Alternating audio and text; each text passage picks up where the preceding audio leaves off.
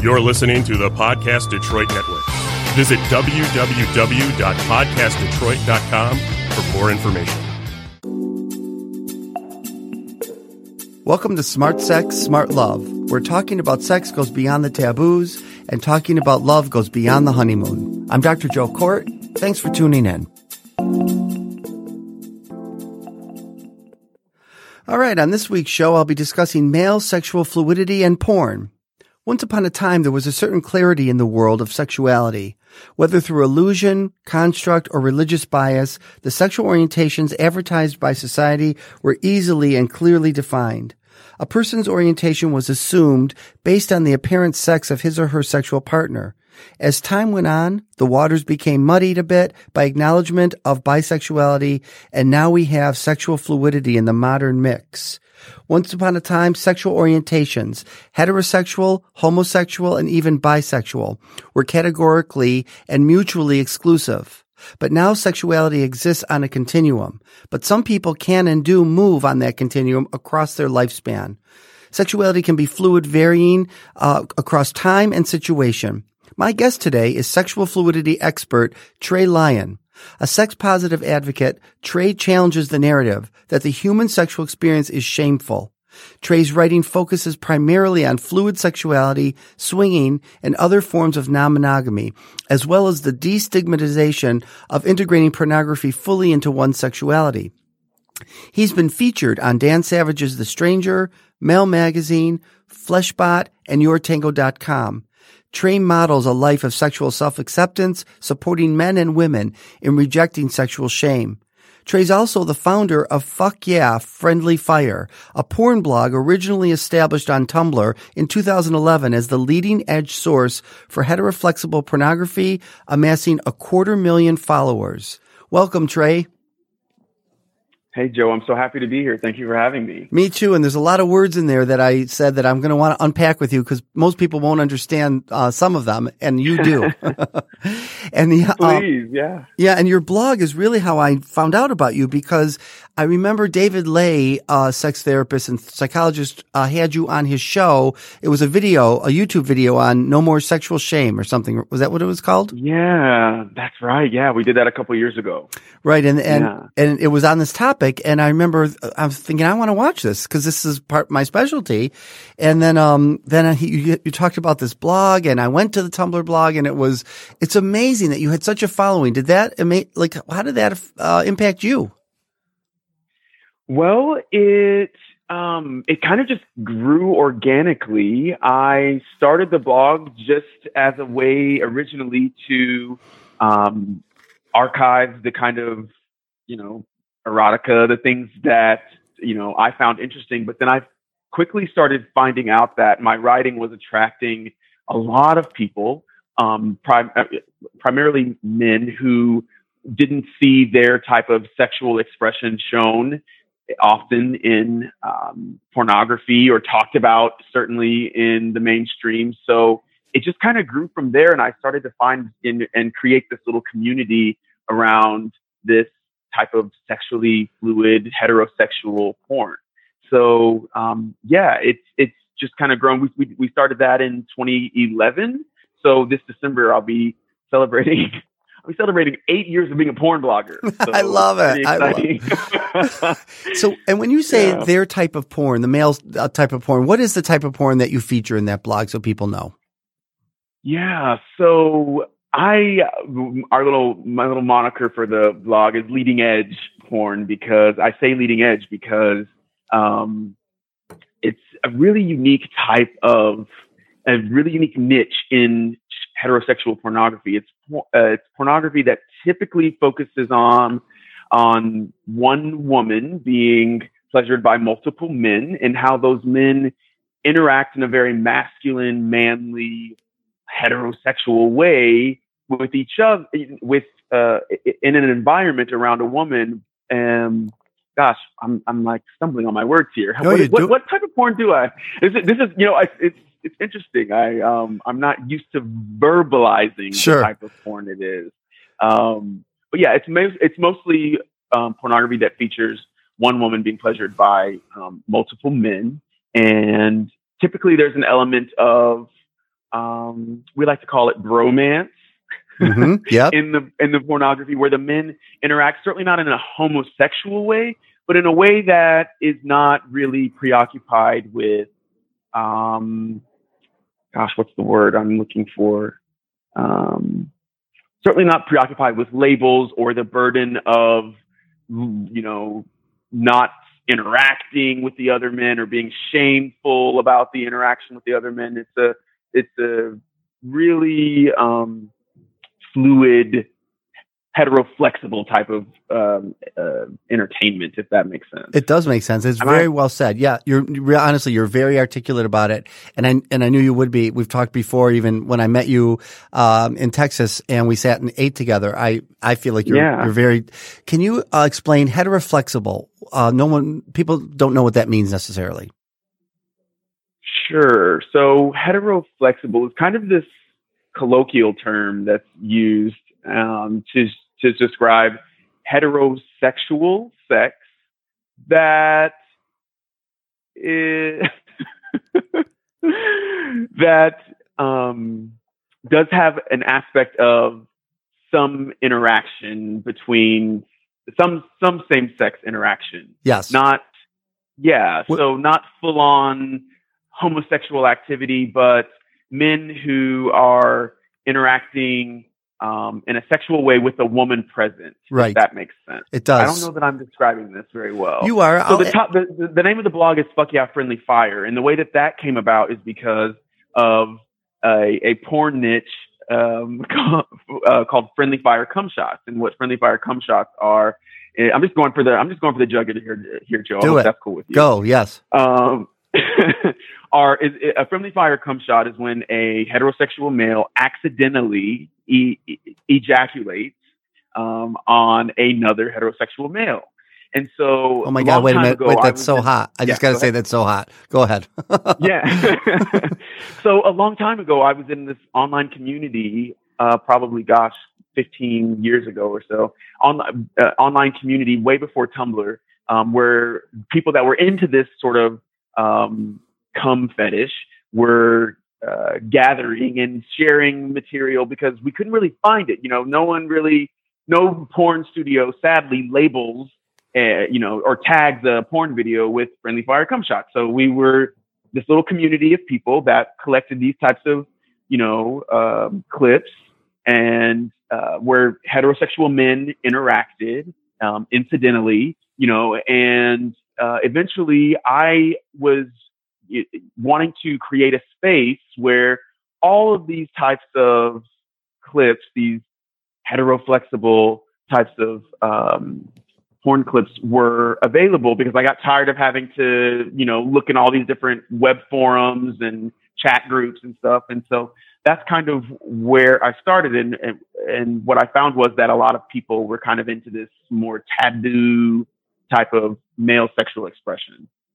That's so interesting, and I, I didn't know that about the friendly fire. So that I, I never knew that that's what that meant. The origin of it is when a, a, a male is two men are, are are ha- pleasuring a woman and they accidentally ejaculate on each other, or one ejaculates on the other. Is that right?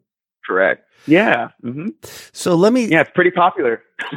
When I was 18 years old, uh, maybe I was 17 because uh, my best friend and I we snuck in uh, to a porn theater uh, and we were allowed in. We we were let in. Nobody checked our ID. And I remember, so I was a gay little kid, right? And my friend was straight. I remember watching porn and, and they showed, you know, the heterosexual couple, mixed sex couples having sex. And then they showed lesbian porn, two women together.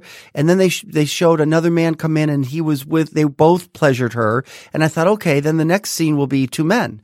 I remember I was so naive. It was like 19, I don't even know, 78, 79. And of course that didn't happen. It was very disappointing to me. And here we are almost 40 years later and it still doesn't happen, does it? It doesn't. No. Why do you think It- that it- is?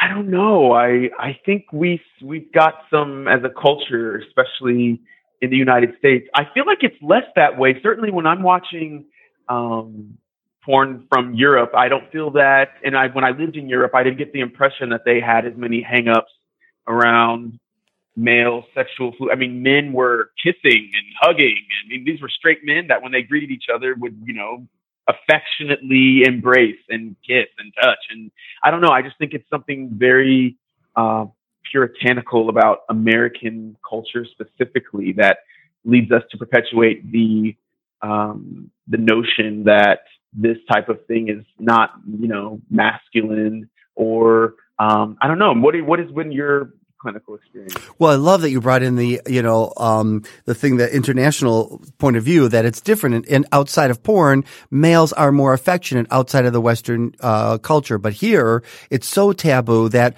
we have to call it, you know, like you said, we have to call it a bromance. It can't be a romance. it, it, has to be a man crush. It can't be a, uh, a crush, right? And now there's a new word. Have you heard of this word? Uh, bro job instead of blowjob. It's two straight guys that are horny and a woman's not around, so he's willing to do his friend a favor and give him a bro job. You heard of that? Yeah, I have heard of that, and you know, part I even perpetuate that. You know, there's a bro job tag on my, you know, on, on content on my blog, um, and I think part of that is an expression of bisexuality, first of all. Totally. But I think, that, yeah, I think that this helps men that are kind of they're watching this porn and they find it hot or they're seeing, you know, they're having these feelings or desires and they find it hot, but they don't really identify with a gay label. So it helps them kind of, you know, compartmentalize and it helps them give them their, you know, masculine quote unquote version of what they deem as being too gay for them. And I think what it comes down to and what the shame, the, the what it, it's a shame that we aren't giving and talking about and educating people around the variety that is of sexuality so that we can let people know and help them find, you know, their classification for lack of a better term. Um, but I think that this is like vernacular that's being created by people that don't see themselves represented in the gay label. Mm-hmm. Um, and some of them don't see themselves represented in the bisexual label. And so they're resisting these labels in general um, which you know to some degree is I think a sign of progress. I think is a is a great thing. So do I. Um, but yeah, yeah, yeah. I always say that um, there is uh, when one, uh, when a man has one non-heterosexual thought, he's stigmatized, and when a woman has one non-heterosexual thought, she's fetishized. So the stigma for men is really what we're talking about 40 years later from when I was a teenager. That still, and what is nice, I love what you're saying, is that getting away from labels, like even heteroflexible. When clients tell me they're heteroflexible, what they mean is I'm mostly, if not only heterosexual, but every once in a while someone comes around of the same gender and I'm able to be sexual with them, but it doesn't, it's not like bisexuality where then it, it generalizes to other people of the same gender. It's just that person, that time, random, incidental. Is that how you understand it? It is, yeah. And I mean, even me in my own experience as a bisexual male, I came out as bisexual and then I was shamed for being bisexual and told, no, you're not bisexual, you're gay by many, many people. Yes. And at the time in my, you know, in college, um, uh, before I really learned who I am, you know, I, and, and I cared way more about what people thought of me. I fell for that. And I think a lot of this is like now society is really at a point where we can say, hey, like there's not just this binary experience where either you're gay or you're straight. Like there's a lot of you know, um, wiggle room in there. There's a lot of different variations of this. And so I think we're just all trying to figure out um, what those are. And, and I think certainly because we don't talk about sex or sexuality in general enough, society certainly isn't talking about, about bisexuality enough. And so I think there are actually are a lot of bisexual men out there who just don't know that they may be bisexual. Could you speak to a little bit about being an African American man and if it's different in the African American community, the whole gay and bisexual male issue?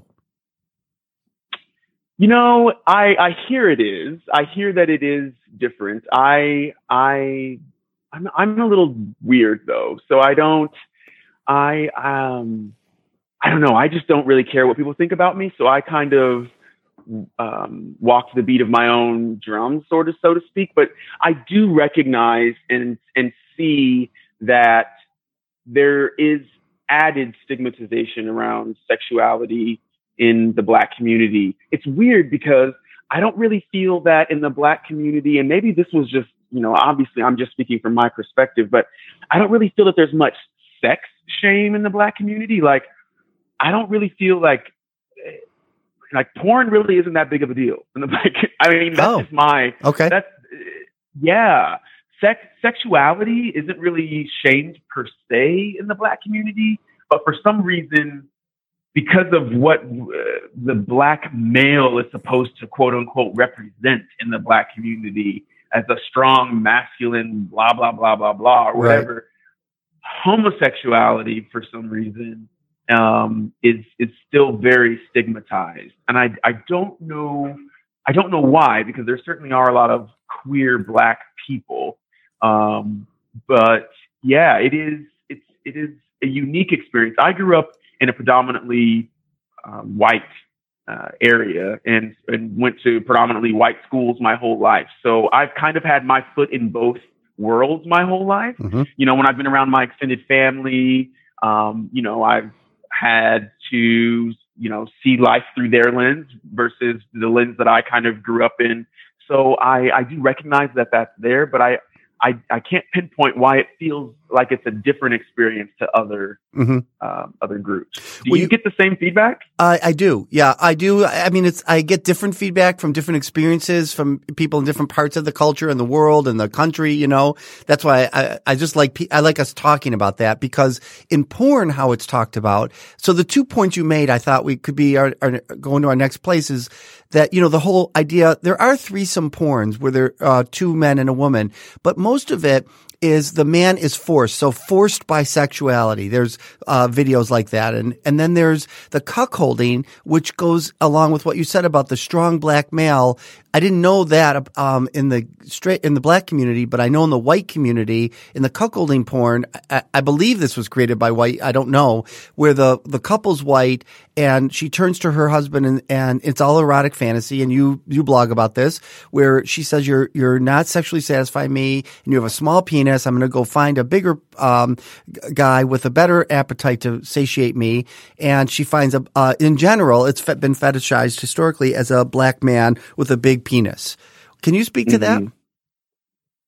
Yeah, it's um, to me, and it's interesting because even in the porn that I blog, that I, in fact, I just ranted about this on the Fuck Yeah Friendly Fire Twitter account um, at FY Friendly Fire. I ranted about this last week or in the last week or so.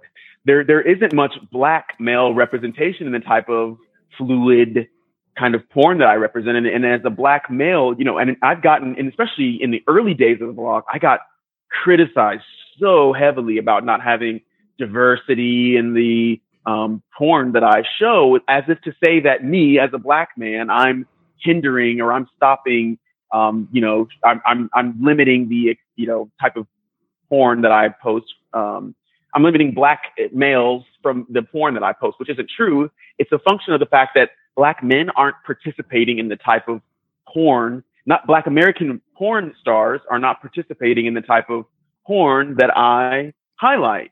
And I think a lot of that, most of the time when you see black males, uh, a group of black males, multiple black males, um, in a, in a, you know, mainstream porn shoot, um, uh, they are typically not interacting and they're, they're behaving in a very stereotypical, um, way, like you mentioned. And I, for me, it's very limiting. And so I've been really intentional about changing that perception and, and showing, and I, and I do get feedback from black men like, wow, thank you so much for, for your, um, you know, sharing of this type of porn because they feel like something is wrong with them because they're not seeing their form of sexuality represented in the entertainment that they primarily enjoy, if that makes sense. Yeah, it does make sense. And that's great. I don't think I realized that. And that's part of, you know, the whole thing about what's happening in our culture now is we're, we're being taught and we should be taught. We should know that.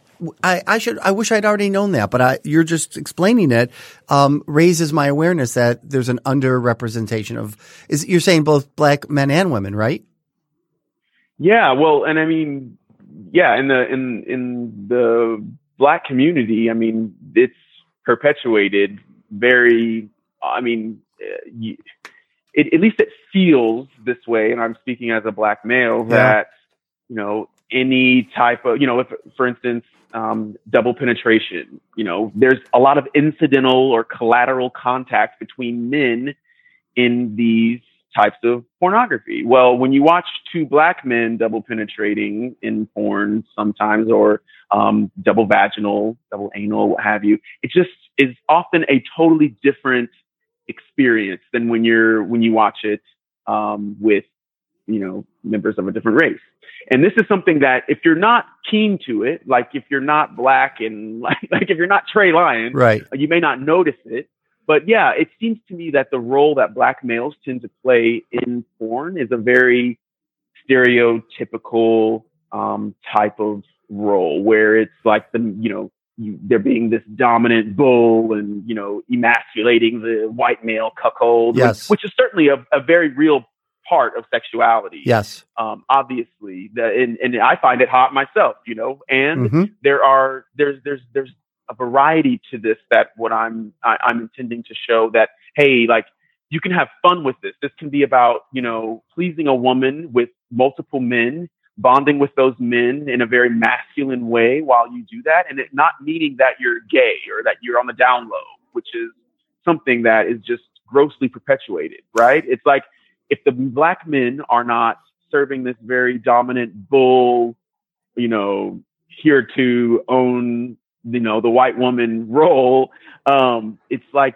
well, are they secret? They must have some secret desire for the other male or whatever, you know. And so we're we're attempting to to to change that, and so What I that's love. how I intend to use my voice. I love it. No, your voice so important. And, and what I love about pornography is, well, first of all, I love what Miles Stryker says. He's a, uh, we interviewed him on one of my podcasts. He says, we're not making love. We're making movies. And so what I love about pornography is that they can play with all of these taboo things in our society, right? And they're, they're learning to play with it more and more. Heteroflexible, fetish, kink, you know, the bull, the, like you said, it's not a bad thing that there's a strong black dominant, uh, bull male who, uh, do, uh, you know, humiliates and, um, you know, uh, makes the white guy feel less than. And it's all very erotic. But when I train therapists or we just talk about it in public in general, people say, well, oh my God, how could somebody want that to happen to them? And why would someone want to be fetishized? And why would somebody want to be humiliated? And I always have Because to say, it's hot. it's hot, right? It's sexual play. It's playful. Yeah. Nobody wants to walk out of their office and be spit on by a coworker without consent, right? Unless they said, "Hey, you know that Right. turns me on." When I come out of my office, will you do that to me and make me your bitch? You know, that's a different scenario, right? Right. Exactly. The only thing, Yeah. It's yeah, I just want to ask you one last thing. And um, I struggle with. I know it's hot for people. I know it's playful. I actually watched it um, at a uh, was a um, a sexual conference I went to where they had people who were dominant and dominatrix and and they it was race play where somebody of color wants to be treated in all the ways we've been taught you know not to treat black people of color anymore as a slave using the n word the whole race play thing and i have to be honest while i understand why people get into it it's so uncomfortable even for me to talk about it and do you have thoughts about that the whole idea of race play Joe, you're pulling a surprise. I know. I'm you're gonna get me in- sorry. you're gonna you're gonna get me in trouble. i'm sorry we don't have gonna to do it. Yeah, no, we totally can. Um, we won't be able to get into it at length, but um, gosh, here we go. So yeah, uh, I don't understand why this is controversial, and also I find it. Um, I, I I know that I'm in the minority on this because I see people talking about this on you know social media, on, on Twitter and elsewhere, uh, elsewhere about how it's racist, and I'm just confused because I'm like does a racist person have sex with the race that they're that they hate? Like I don't I don't get it. Like is a racist white person gonna have sex with a, black person? Like I I don't know. I to me in short, I I don't find race play to be racist. I also and I think that, you know, modern sex therapy probably agrees with me. Um, I Mhm. also not that not I'm not a therapist, obviously. but Maybe you can speak to that, but um, I also think that race play, race sexual play helps people to really work through a lot of their um what am I trying to say? Their Their issues around race, Yes. for lack of a better word. Like Yes. it, it, it can help you to work through that. And it's also a kind of kinky taboo thing and not unlike, you know, a woman being spit on and called a dirty bitch and slapped. I mean, it's, you know, like, like you said, you, it, when I'm at work and in my office, am I going to want someone to be, you know, racially degrading me? No, absolutely not. Yet in a sexual type of playful way with someone that I trust who I know is really not racist, it is like, is that really traumatizing to me? No, but I also have done a lot of personal work. Like, I think a, a big key is person to person. yes. And so, like a, someone who carries in them a charge on race, yeah, probably not a good idea for them to be engaging in race play. Um, you know, someone who themselves needs to kind of work through and evaluate where their perspectives and perception and where their own racism lies. You know, I think that that's an exercise that they probably should go through before engaging in that. hmm And I also think a lot of people have to question, like, why am I offended by this? Like, where did I first get the notion that this type of thing would be offensive? Like, Yeah. where do these beliefs come from? These are types of things that, this is why I say I'm weird because I'm a, I'm a person who asks, I say I ask questions and I question answers. So for me, like, I, I want to go into that because, and by that I mean race play because I'm like, well, why do I have a, why do I have a charge on that? Like, I need to investigate what in me needs to be resolved and healed that could still allow myself to give my power in a way that would take offense to something that obviously I shouldn't take offense to. So for me, no, it's not. It's not a racist issue. I find that to be hilarious because I think it's ridiculous to assert that I appreciate. is having sex with you would be racist. I appreciate And that. if they, yeah, go ahead. yeah. No, and if they and if they do have racist, if they are harboring racist feelings, then I think that certainly having sex with someone of a different race would probably open them up to consider a different paradigm. Let me just say this too, and then we're we're going to come to an end. Is that um, I can just see someone saying when you said, "Well, would a racist person have sex with a uh, a person they hate?" and and would somebody who is um, doesn't like somebody who's racist have sex? I can just see somebody saying, "Yes, it happens all the time through rape," and that's the difference of what you're saying. Rape is not sexual. Rape It's is not is consensual. power. It's non-consensual. It isn't. Se- it isn't a race play. It's not sexual play. You're talking about, um, and what we've been talking about this whole episode is two consenting partners who want to engage in working through and having fun with all kinds of taboo issues. And um, so, anyways, I just think that's an important thing to add to it. I, I appreciate you going there because I just think uh, it's an important topic, and you don't see it a lot online. But I do hear clients tell me about that; they enjoy that kind of thing, and and all the things you've talked about. Trey, where can people find you online? Um, probably the best place to find me is on Twitter. You can follow me uh, on the Fuck Yeah Friendly Fire Twitter at FY Friendly Fire. Um, the website is fyfriendlyfire.com. It's for adults only and open-minded adults, those who are looking for leading edge um, adult entertainment. So yeah, that's how you can find me. That's great. And I love saying your blog name. Fuck yeah, friendly fire. Thank you, Trey Lyon, for coming on here and talking your truth. I appreciate it. You got it. Now, hopefully, I don't get flamed too bad on the internet for for uh, speaking in defense of sexual race play. Thanks for that, Joe. I'm sorry, I'm probably going to get it too. But let's bring it on. That's what Oprah says. Bring it on. All right, it thanks. on. See you. Thanks for listening to this episode of Smart Sex, Smart Love. I'm Dr. Joe Kort, and you can find me on joekort.com. That's J O E K O R T.com. See you next time.